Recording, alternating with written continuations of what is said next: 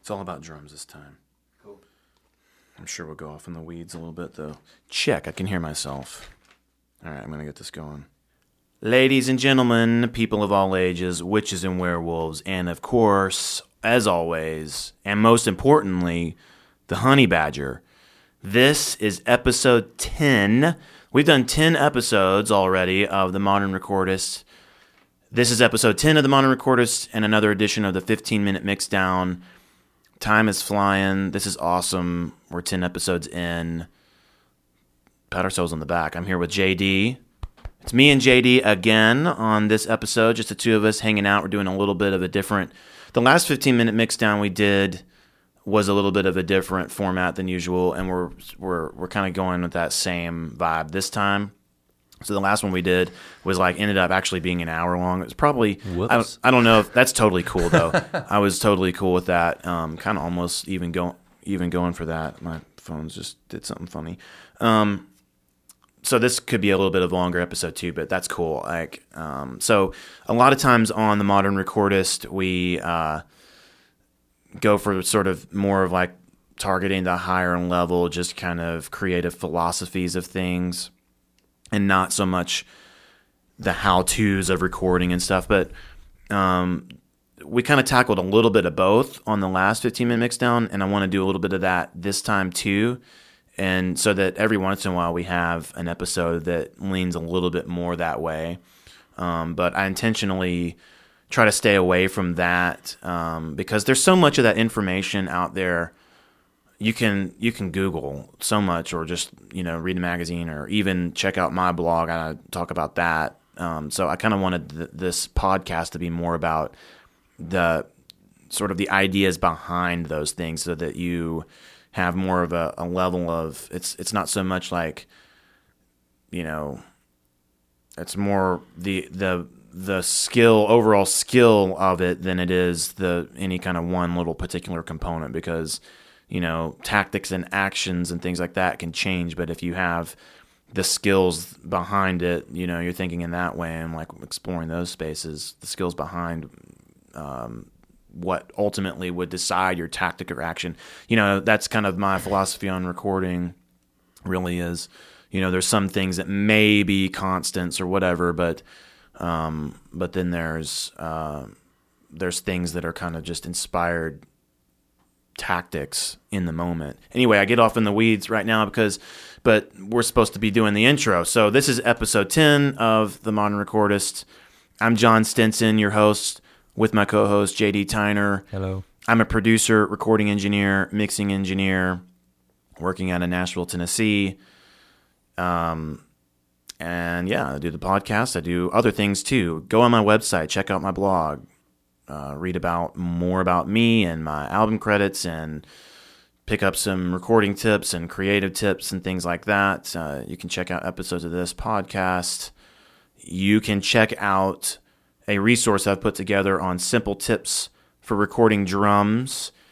Um, re- recording drums can be a complicated thing, and, and I put together a resource that can simplify that. I don't play drums. JD plays drums. I don't play drums, but I can record them good. And uh, so I, I put something together on that. People always think that I'm a drummer because they see that online. They're like, they think that it's about playing drums. It's not about playing drums, it's about recording drums. So check that resource out. Go to johnstinson.com. J O N S T I N S O N dot com. There's no H in John. Check that out. Hit me up if you want to work with me. It's all good. JD Tyner, my co host with me here, he's the main man behind Glass Onion Recording. Glass Onion Recording is the studio that I do most of my work out of, the studio that we record this podcast out of, the studio that JD does most of his work out of and it's a vibey spot here in Nashville that's really cool place to work, a cool vibey nook.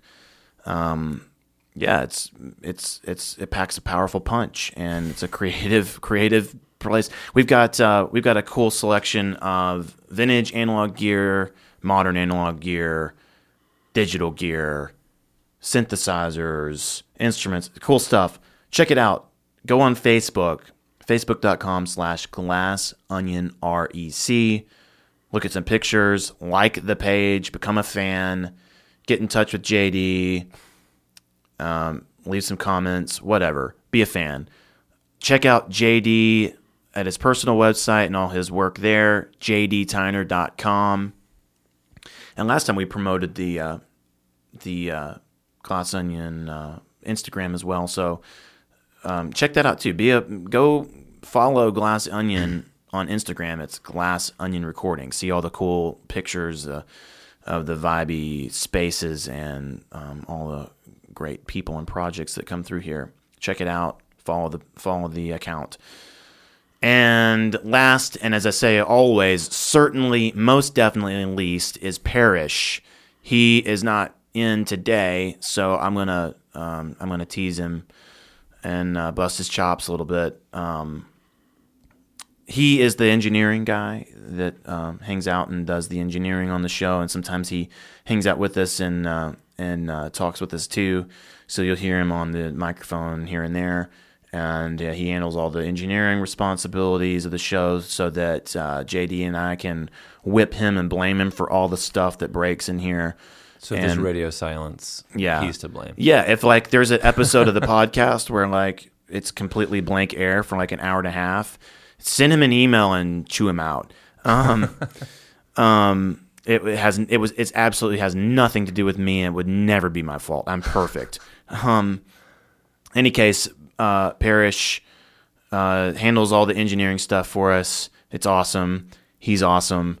Uh, he's also a producer, engineer, and uh, you can check out all his work and everything that he's about at jonathanpaulparish.com. He's got uh, a group of guys that he also works with. Uh, it's a like a media company, production company, record label, recording studio called Villain Place. Check that out, villainplace.com. Uh, Parrish also plays band, uh, plays bass in the band Ave. I had the pleasure of uh, doing some mix work for them earlier in the year, and their their record is going to be coming out um, this summer. So keep a lookout for that. Uh, they've been they were on uh, they were on a recent episode of the podcast, so check that episode out. And um, yeah, keep an eye out for their music and their release, and we'll talk. We'll tell you more about that when it when the when the record drops. Cool. That's it for the uh, intro and promotional items. This is episode 10 of The Modern Recordist.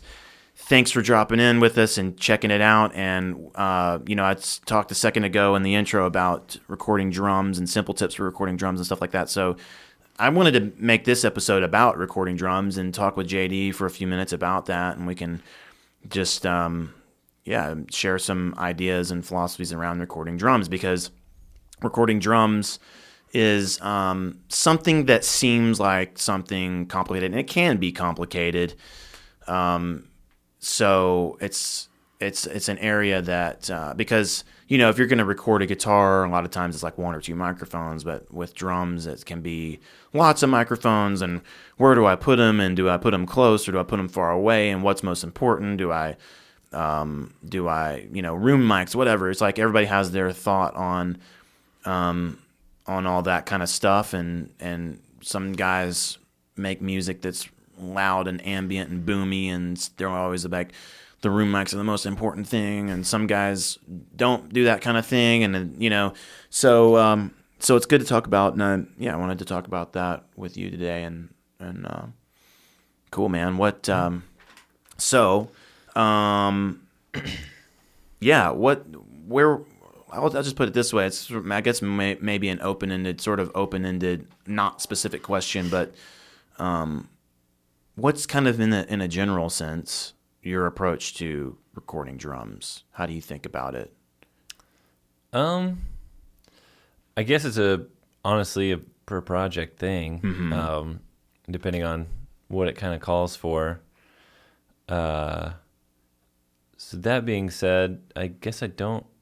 I don't know. There, It's a case by case thing. it's a case by case thing. It's not really. So that's the general. Yeah, I don't really have like It depends, Yeah, the yeah. the approach is, you know, well, Mm-hmm. I don't really have an approach. It's just kind of whatever works Yeah. for the for the tune. So do you have a um, a thought on um, where kind of the challenges are. Maybe you've kind of overcome a lot of challenges or whatever, but do, what do you feel challenged by when recording drums, even on a case by case basis? I can think of a couple of things that might be consistently a challenge for me when I'm recording drums. Yeah.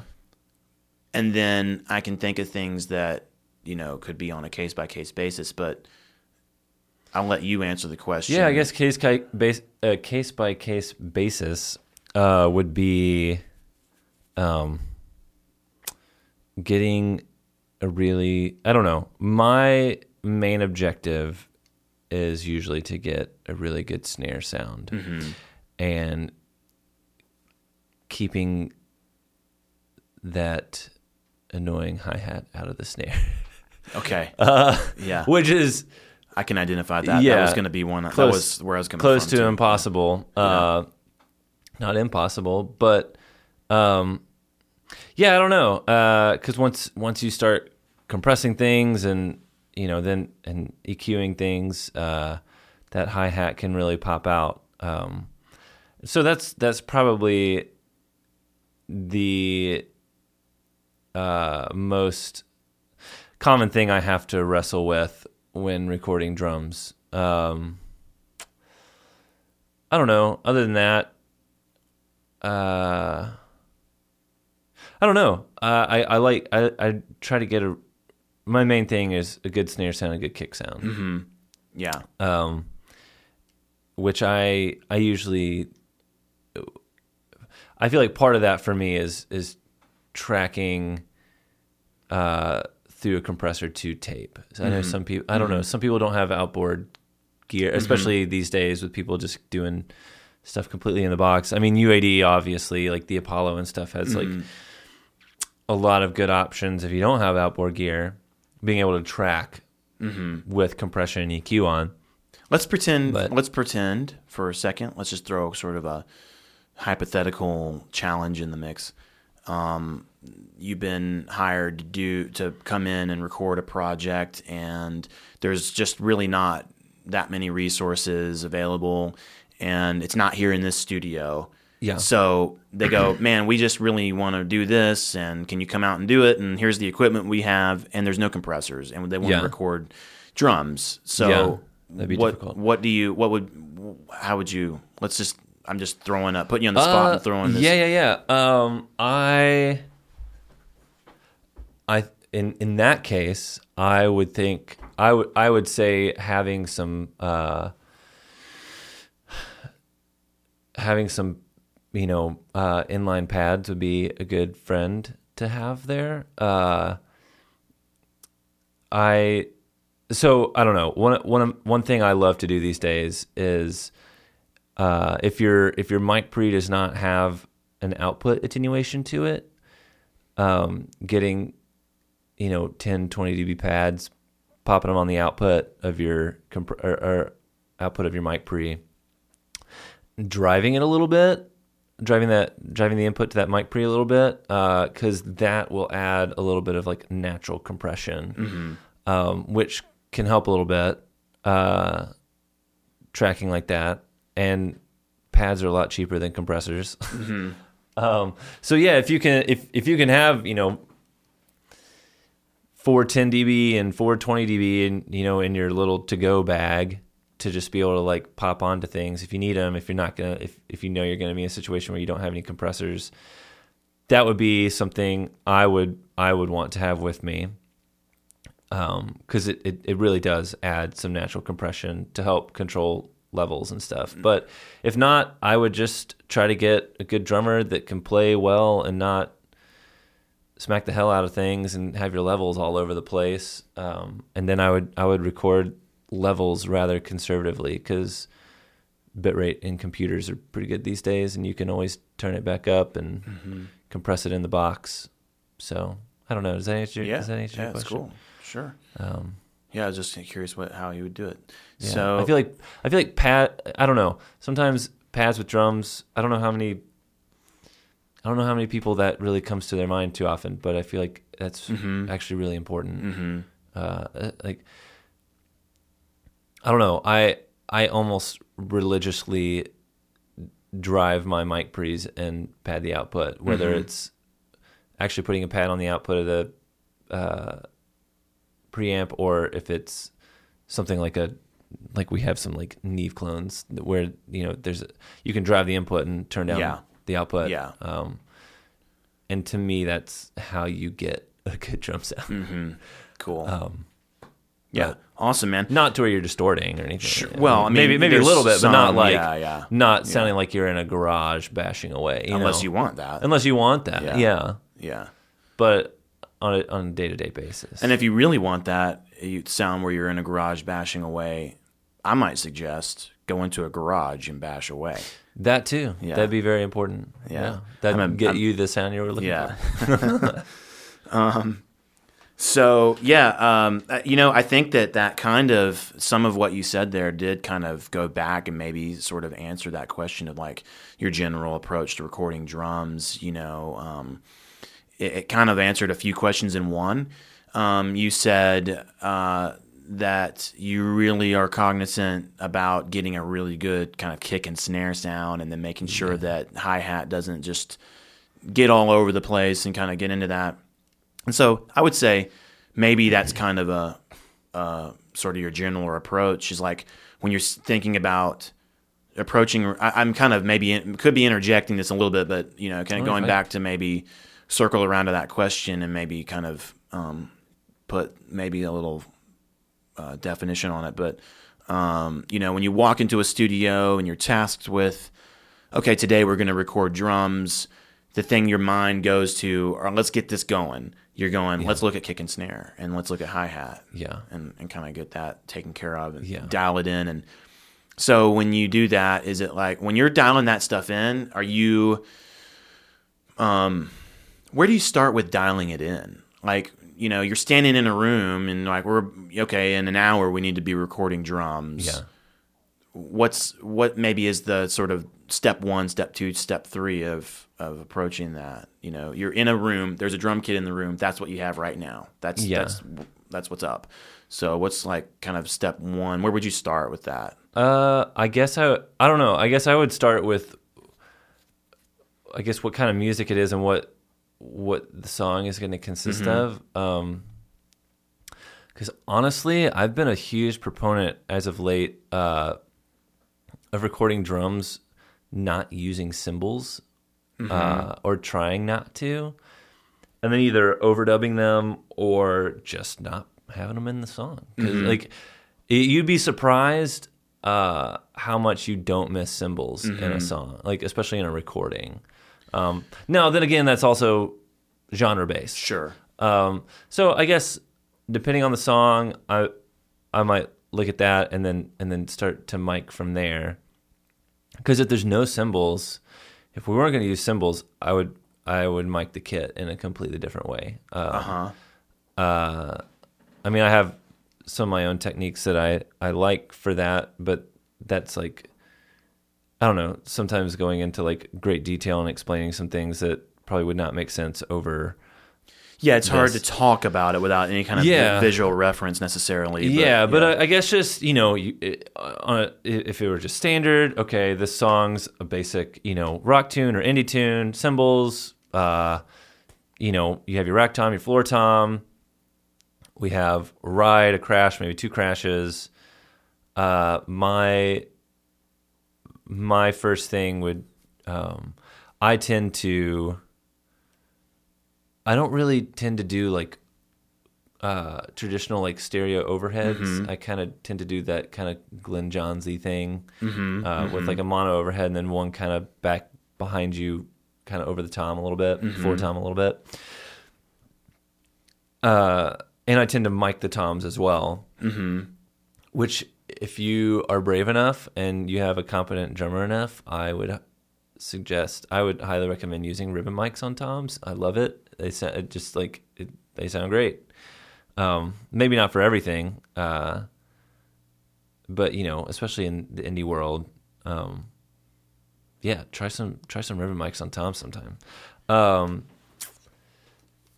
but uh, yeah, so I I would do that kind of Glyn Johnsy thing, mic some toms. Um, I used to hate uh, snare bottom mics, but now I love them. Cool. so I, I usually go for miking the snare top and bottom. Um, I I usually just mic the kick. If there's a hole in it, I just kind of stick the. I've I've become I've been starting to do more and more not sticking the mic all the way in the kick, but sticking it just like sticking Yeah. it like at the hole right. and I have this I have this uh, kind of fake sub kick that I tend to use. It's actually like an old PA speaker from a from a like an old school has still has like the um you know like you look at like a vintage guitar amp and that kind of I can't the, like the tweed covering on it. Yeah. kind of looks like that and I'll just stick that like I'll just set that on the floor in front of the kick sometimes to get that sub kick thing. So it's like a it's like a speaker cone that's in a it's still in an yeah, it's already in like a yeah, in Yeah. an enclosure, Yeah. an old wooden enclosure. Yeah. It looks cool. and you too. never ripped it out of there. I never ripped Yeah, it out. Yeah. Um, so yeah, sometimes I'll put that in front so of the kick. maybe explain the sub kick concept a little yeah, bit. Yeah, it just picks up lower frequency. Like it's a bigger cone, so it's gonna pick up. And so yeah, I mean it, it's and- typically like it's a speaker wired backwards. Yeah. Yeah. Yeah, yeah, yeah. Um, and uh, yeah, just kind of picks up those lower frequencies and And so there's pretty much no in. like real detail in it. It's just yeah, or you can low. filter it out. Yeah. Uh, So the idea is that you would combine that, right? Yeah, And combine with a- that with the kick, with your regular kick mic. Yeah. Um, and then I don't know. Uh, I don't normally mic the hi hat. Some people that I really respect what they're doing tend to, and I think they get great sounds. But I just, I don't know. Maybe it's that snare bottom thing. May- I, as of right now, I'm just not into it. But maybe I'll come around to it. I don't know. Um, for me, I always. I usually have enough hi hat in my drums that I don't want to add anymore Yeah. Yeah. um, unless I'm gonna like overdub the hi hat or something. Uh, but I don't know. So yeah, and then I just I just tend to dial all that in. Um, I love having, I mean, I love having kick and snare run through some type of uh, Neve preamp, just so I can drive it a little bit more and turn down the the output. Um, I'll tell you what though. Uh, and this is I guess this is this is kind of a little bit of like a plug for somebody that I guess wasn't expecting a plug. Um, but so Sphere recording consoles is is a thing again. I don't know if, who who is familiar with Sphere recording consoles. They made fantastic consoles, um, and they have been revived by uh, a guy I used to work for, Duncan Rowe, and they are making a little four channel mic preamp thing that is the old original Sphere mic pre's, and he brought that unit in here, and we did some uh, some kind of shootouts with snares against the snare and kick uh, as far as like my Brent Averill APIs and my Vetus Neve clones and um, and these Sphere mic pre's.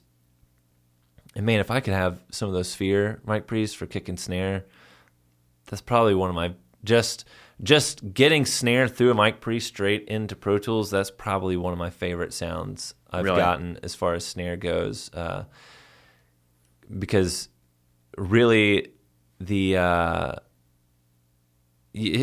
really what they have is just an input pad. So there's either like no input pad, I think like a 15 dB input pad and the and then a 30 input dB pad, and then you're really from there you're just the the attenuation knob on it is just an out output attenuation. So if you put no pad on it or even the 15 dB pad, I mean you can be cranking that, you can be hitting that mic pretty pretty hard, and then just turn down the output, and you got a really good sounding snare. Cool. Uh, so those those are like kind of on the market, but I don't know. I don't I don't know what the deal is with them. They sound they sound great. I wish they could be uh, available to the masses um, because I think more people should track through those because they sound really great. Killer. All that to say, so normally kick a snare through something Neve, so I can. I mean, one, it sounds great. Those, it, you know, the, the just what they do sounds great, and then turn down the output. Uh, and then I tend to run my overheads through um, my API, my Brent Averill APIs, and that honestly, I don't. I tend to not put too much compression on those going to t- to tape because I I do that whole thing I was talking about. Uh, I put 20 dB pads on the output of my mic pre's when I'm recording that, and I just kind of drive them just a little bit. So when you when you compress things when you you know as you're recording them, like to tape is just an expression. Just to clarify, Yes, yes. Record, uh, compressing to tape is just an expression. It's not necessarily a literally. It, all it means is compressing during the recording process. So the comp- so the so there's a compressor in the chain, and that and that compression uh, sound is being recorded, committed to the actual recording. Um, when you say that you do that, Yeah. com- com- compress in that way while you're recording, you're you're talking about kick and snare. You do it. You do that. Yeah, I, I compress kick and snare. Um, I mean, uh, and sometimes, I mean, depending on how tom heavy the track is, sometimes toms, or depending on how cymbal heavy the track is, like Mm-hmm. sometimes cymbals. Um, but sometimes I just kind of like getting that natural compression from just driving the mic pre and then Yeah. having the output attenuated. Yeah. Yeah. But Okay, so I want to I want to go to the back to when you're talking about sometimes recording with no cymbals at all. Yeah. What's the um how, what where how does that play in like where's where's that decision or that where's what's the motive in that? You know, what's your thought processes around coming up to with that idea and and following that line of Um, creative thinking? I guess sometimes cymbals can like wash some things out. Sometimes I mean they get really washy and and I think sometimes they get in the way of some something, especially like in recorded sound. Mm-hmm. Um, and sometimes if you just have that good solid kick, snare, hi hat, beat going, and some tom, like I mean, I don't know. I personally love like like a good tasteful tom fill. I've really been into the concert toms recently too, which is taking the bottom tom head off. Mm-hmm. It's very like seventies thing. Mm-hmm. Um, and yeah, so I don't know. I, I I like taking that approach because I feel like the song can like hold down a beat a lot better, and that you can get a lot more just like I don't know, like good clarity out of the kit, Mm-hmm. Yeah. and just like really be able to put it really forward in in the mix, Yeah. and and without having to worry about all of a sudden this crash is gonna hit, and Yeah. and uh, you know then it's gonna like wash everything out. Sure. Um, but I mean, there's plenty of people that do really great work uh, with cymbals So Yeah. um, I mean, it's it's all just skills and, and Yeah. making it work and Yeah. stuff. But I, I I do like if if a if a song doesn't need cymbals Um, I love just kind of moving them away from the kit and miking the kit in a different way. So if you do no cymbals, is that crashes and rides, and then hi hats are still there? hi hats are usually still there. Okay. Yeah, yeah, yeah. Cool. Um, And so does it do you find that it changes when you record? Is that like would that be in a scenario where you're recording a whole ensemble of musicians together or would it be where you're like let's just focus on drums and we'll overdub everything else or Uh, a little of both or something? maybe a little of both. I feel like mainly it's been when we're focused on drum tracking. Okay. So it wouldn't necessarily.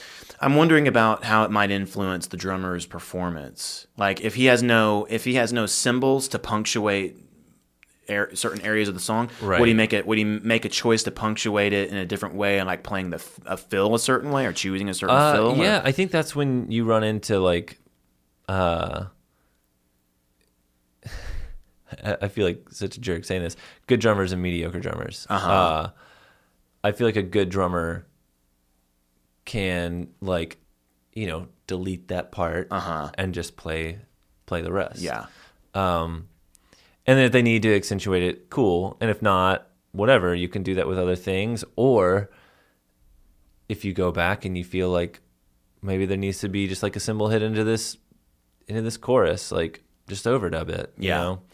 Um, then you have a lot more control over, you know, that cymbal hit. Yeah. I don't know. Yeah, I mean, sure. Then you're. I guess that's that's kind of getting out of. I know some people are very, very uh, purists when it comes to like commitment.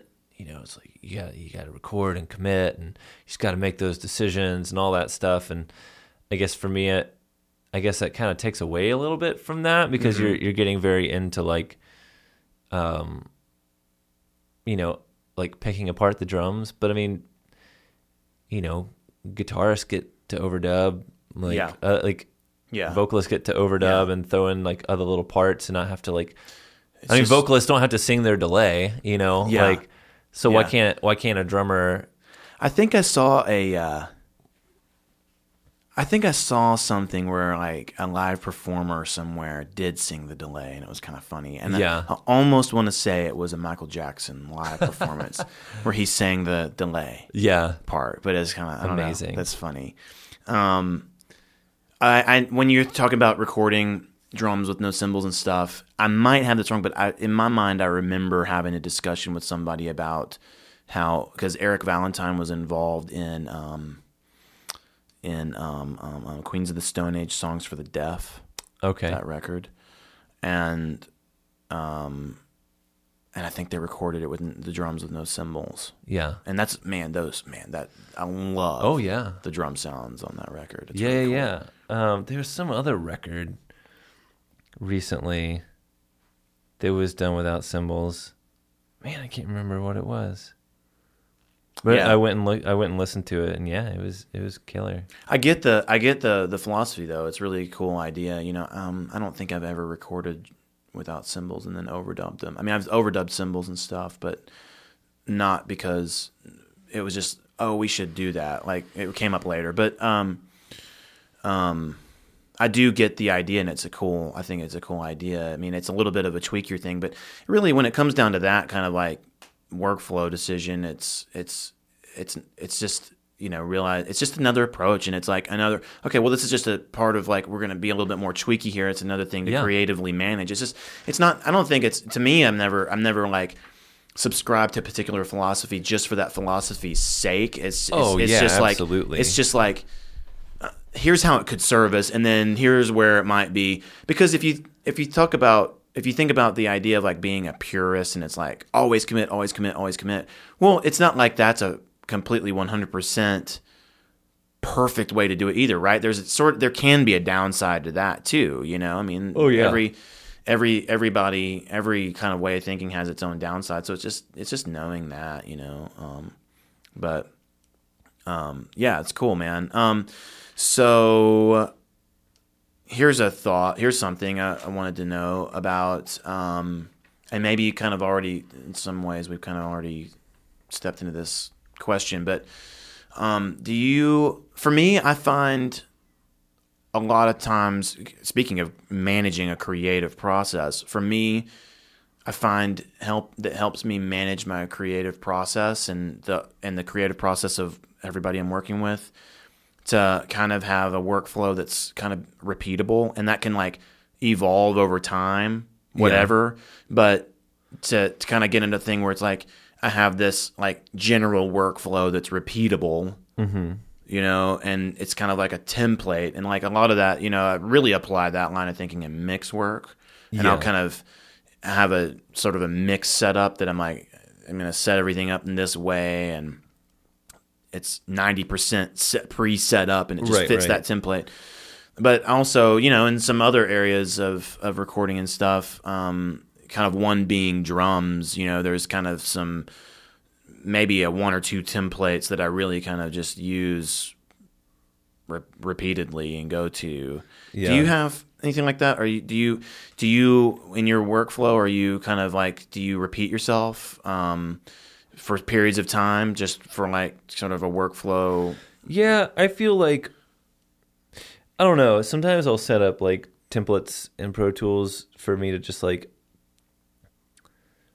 open for a band or like if I know I'm going to have some people coming in, like if I know I have a new project that is coming up, I'll you know, take some time and make a template. And usually when it comes to drums, my thing my template is kind of what I was uh, is that setup I was talking about earlier. Glyn Johns stuff. Yeah. Okay. Two two overheads, like you know, one on top, one behind, and then uh, mic Toms, two kick mics, two snare mics. So that's kind of a Glyn Johns plus. Yeah. Yeah. Glyn Johns. Yeah. Glyn Yeah. Johns plus. Yeah, yeah. That's Um, cool. And so that's kind of my go-to, uh, and then I automatically set up my, and then in in that template, I automatically set up uh, my uh, like parallel buses to just like parallel. Usually, it's to parallel compress like the entire drum bus. Um, and uh, and usually, as of late, it's been I it, it's been like two different parallel compression buses um, that I mix together. Okay. Uh, That you now we're talking in the mix in the mix phase of things. Now, yeah, it's in the right? mix. That's in the mix phase of things. But you, usually when I'm tracking too, not necessarily while I'm tracking, but I have them ready there so that once I'm done tracking, I can just kind of dump them over to that and then have like a pretty decent drum sound for the rest of tracking. Okay.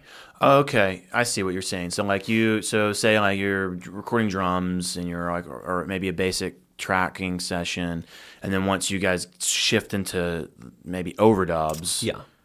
now you've got you, you you've set it up to where the you're it's part of your sort of drum mix for listening to as you Right. vibe to get overdubs done. Yeah, yeah, yeah. So that people are what's why do you do that? Uh, I feel like it really brings out the nuances of the drums. I mean, it's it's the same reason you do it while you're mixing, but I feel like when people when people are tracking, you know, they're they're not they're not gonna want to just listen to like flat drums. Mm-hmm. Like, I mean, like obviously, if they recorded well, they're not gonna sound like flat drums. But you know, when you have like you know tastefully compressed drums and you run them through your your parallel buses and you have all that mixed together and you just have like a really good solid drum sound like to me drum sounds drive the rest of the track. And like if you have crappy drum sounds it's hard to like get into it. Mm-hmm. And i'm not saying that like without the parallel compression it'd be crappy drum sounds. Like i don't like recording crappy drum sounds. Yeah. I just it just really brings it out, and I feel like gives it that that extra punch, that extra detail, to where when people are tracking, they're like, okay, yeah, cool, I'm like into this. It just makes it a little bit more exciting for for Yeah. overdubs and stuff. Yeah, yeah, yeah. Okay, cool. Yeah, so And I'll try to do, like go through and do some like, you know, quick EQ and stuff. I mean, if I have the time, I'll go through and like try to just full on mix the drums. It's kind of uh, the philosophy is mm, like always be mixing Yeah, kind of philosophy. Uh, And I- that's what I try to do. yeah. So that's cool. especially if I'm gonna be if I know I'm mixing the record. Yeah. I just mix as I go. Yeah. So that by the time like so that by, by the time that we're done, I can just like bounce down like a pretty decent like tracking bounce for them to listen to, and then just Mm-hmm. from there, just which on, honestly that too. Side note: tracking bounces. I've I, I don't know. Like I'm becoming less of a proponent of them. I know people want to like hear their stuff at the end of the tracking, but like so, like I don't know. Sometimes people get so attached to a tracking bounce, uh, and then you go to mix it, and they're just like, "Wait, what? Like, this isn't the same thing I was listening to." Mm-hmm. Yeah, like, I was well, going to bring that up a little bit. Like that's uh, that's a kind of a challenge, right? Like if you do things like you're setting things up and you're kind of doing this always be mixing kind of thing. Um, I don't know, or like because I do that too. Always be mixing, but at a certain I, sometimes I find myself deliberately holding back on the always be mixing because I don't want to. I don't want to get everybody. nece- I don't want to. All of a sudden, people are like so used to a particular sound or something, and then it's we're shoehorned into it being that when we actually go to mix, or people, or it just Yeah. throws people for a loop later down the road when you get the real mix going or something. Yeah, you know? or sometimes I'm like, well, maybe, I'm like maybe, maybe that should be a compliment that at the end of my tracking Yeah, bounce, like they liked that enough to be Yeah. their mix. I Yeah. don't know, Yeah. what, whatever, but yeah. um, I don't know. It's, I mean, different people are different, obvious, obviously, um, but uh, I don't know. So there, there's just been some circumstances recently where that's been the case, uh, and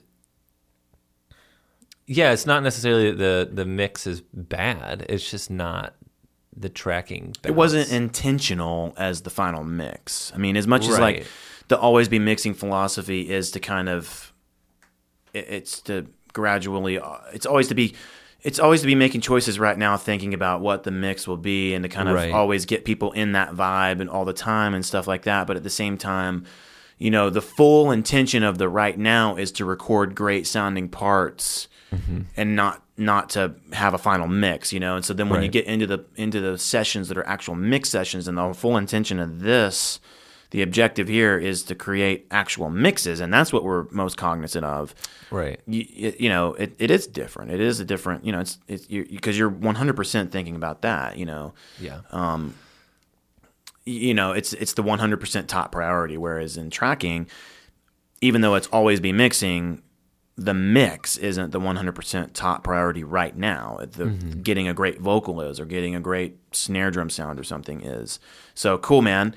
So um, we can get close to wrap this up now. Um, uh, so i would just say you kind of already maybe answered this, and it's also kind of a it depends kind of question. Maybe. I, um, I won't qual- try to overqualify the question No, before I ask fine. it, but um, what do you think is what feels like, at least at this point in time, the most important part of the drum kit? What's the most important part of the drum kit, the drum sound, from a general standpoint? When you walk in, you know, yeah, what's the most important part of a drum drum sound? I've always said snare.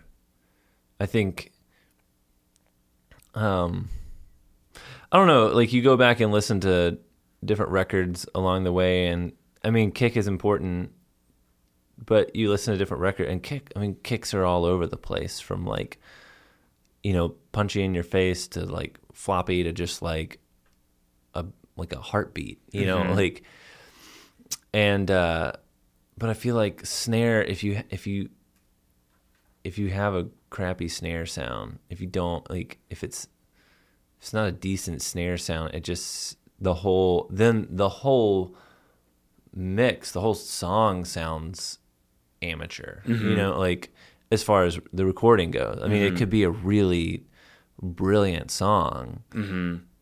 Um and that's still gonna shine. The song like the the song is still gonna shine. But as far as like audio quality, if you I just feel like yeah, if you don't have a good sounding snare drum, it just kind of detracts from Yeah. the, Right. the quality of the Sure. tune. Okay. So last question, and we'll wrap it up. Um, how? What's the what, what's the most important part? How do you get a good snare sound?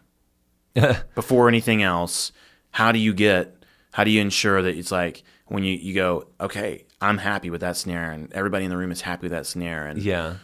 What what's the most important thing there? The most important tactic to do to getting that? Um, I think I personally think that uh first and foremost is a good sound good sounding snare drum. Um and then after that a good player. So a good sounding snare drum meaning the actual drum itself. Yes, that it it sounds the way that you want it to sound. Uh and, if then- it doesn't and if it doesn't sound the way that you want it to sound where would you what what would you do first to make it closer to what how you want it to sound like you're listening to somebody hit a snare drum with your own ears and there's nothing else you know We're not talking Yeah. about listening through a microphone or listening through anything. We're actually like you're hearing it with your own directly with your own ears. I would I would try to get them to retune it, and if it's not, if it's still not happening, I would get a different snare Okay. Mm-hmm. or like different heads on it. Um, I've been learning more and more that heads are very important. Um, so yeah, I would I would first try to I would first go with the sound like the sound like having a good sounding snare drum and then a, and then a decent player like a, a good player that can you know hit it right. I know you think oh I just have to hit this thing. Um but yeah, I mean I it's it's funny that I've had like I've mic'd the same snare before and had two different t- Yeah. people play it and it sounds different. Right. And this is a drummer saying this. So like you know firsthand like because you're t- you're skilled in playing drums. You know what it's like playing drums and so you know how like striking it different ways brings out Yeah. different nuances of the snare, makes different sounds and things like that. So that's why a player is important because somebody like me I'm aware of that, but I don't I'm not you know, I don't play drums so I don't know like to sit down and like know how to do that. Yeah. I know like generally yeah. you know you can have the angle of how you whatever there's a lot of ways but but you know so that's why the drummer Yeah. is important Right. Yeah. And then even down to like the sticks you're using. Yeah. I mean, like, Yeah. there's everything. Yeah. But then that usually goes along with the drummer, like, you know, what their personal taste is and all that stuff. And then, Mm-hmm. then that becomes their sound. cool Um, but yeah. And then after that, whatever mic you're using, then mic pre, uh, and then what you do to it, what processing you do. Mm-hmm. Um, yeah the more you get down the chain the more it becomes more about kind of yeah. choice once and taste Yeah. Once you're, I don't know. I mean, to have a good sounding snare drum is is getting it sounding right is is first and foremost. But I don't know. Sometimes for me, once I start adding some compression to a snare, it's just that's when like I Yeah. feel like the snare really starts coming Yeah, out. cool. Well, that's awesome, man. I'm gonna wrap this up Cool. um, because we're, um, you know, we've gotten, uh, we're at like nearly 50, something around 50 minutes now, and Yeah. uh, that's more than the 15 minute mix down. But you know, these these last two 15 minute mix downs have been a little bit longer, and that's cool. Um, just gave JD and I some time to get to uh, talk with one another and chat and give some more kind of like explore a different area of this podcast and more kind of like technical recording tricks, maybe something like that. The last thing I will say about um, getting, you know, we were just talking about with like getting a good snare sound.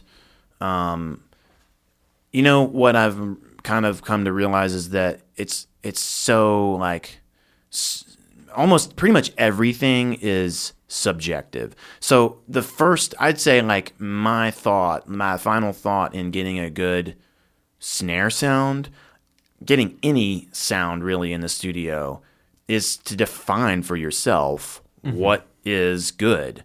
Because Oh, yeah. because in some specific circumstances, terrible might actually be good. It, you know what I mean? Yeah. Banging on some piece of metal and calling it a snare drum might be the thing that's awesome, you know? Absolutely. So anyway, that's just so that would be the final takeaway that I would interject there.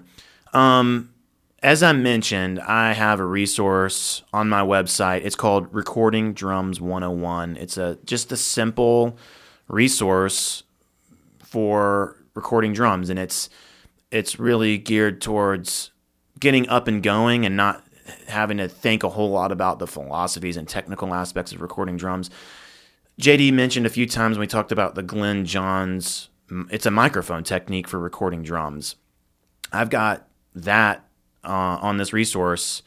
I talk about the Glyn Johns method. I talk about some other methods for recording drums. There's, you know, everything from just recording drums with one microphone, um, you know, and then and then I've got some other uh, some other posts that talk about a little bit more complicated, but the idea is that it's not it's not this super technical tweaky thing about needing to know all the science behind recording and all that. It's just it's just kind of like enough to get you up and going and here's some here's here are some uh, setups and Um, so it's very, it makes it, it's really simplified. So go check that out, Recording Drums 101. You can go to my website, johnstenton.com, and then on the, uh, right there on the front page, you just scroll down a little bit, there's the link. You'll see actually JD playing drums.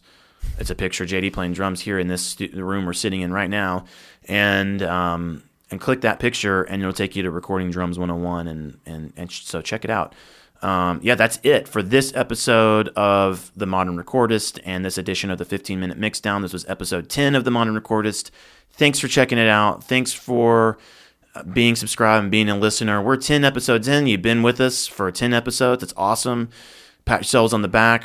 Give us a hooray. Um, help us celebrate these 10 episodes by making sure you're subscribed sharing this podcast with a friend, getting some people subscribed, spreading the word, leaving us a good rating and review on iTunes as well.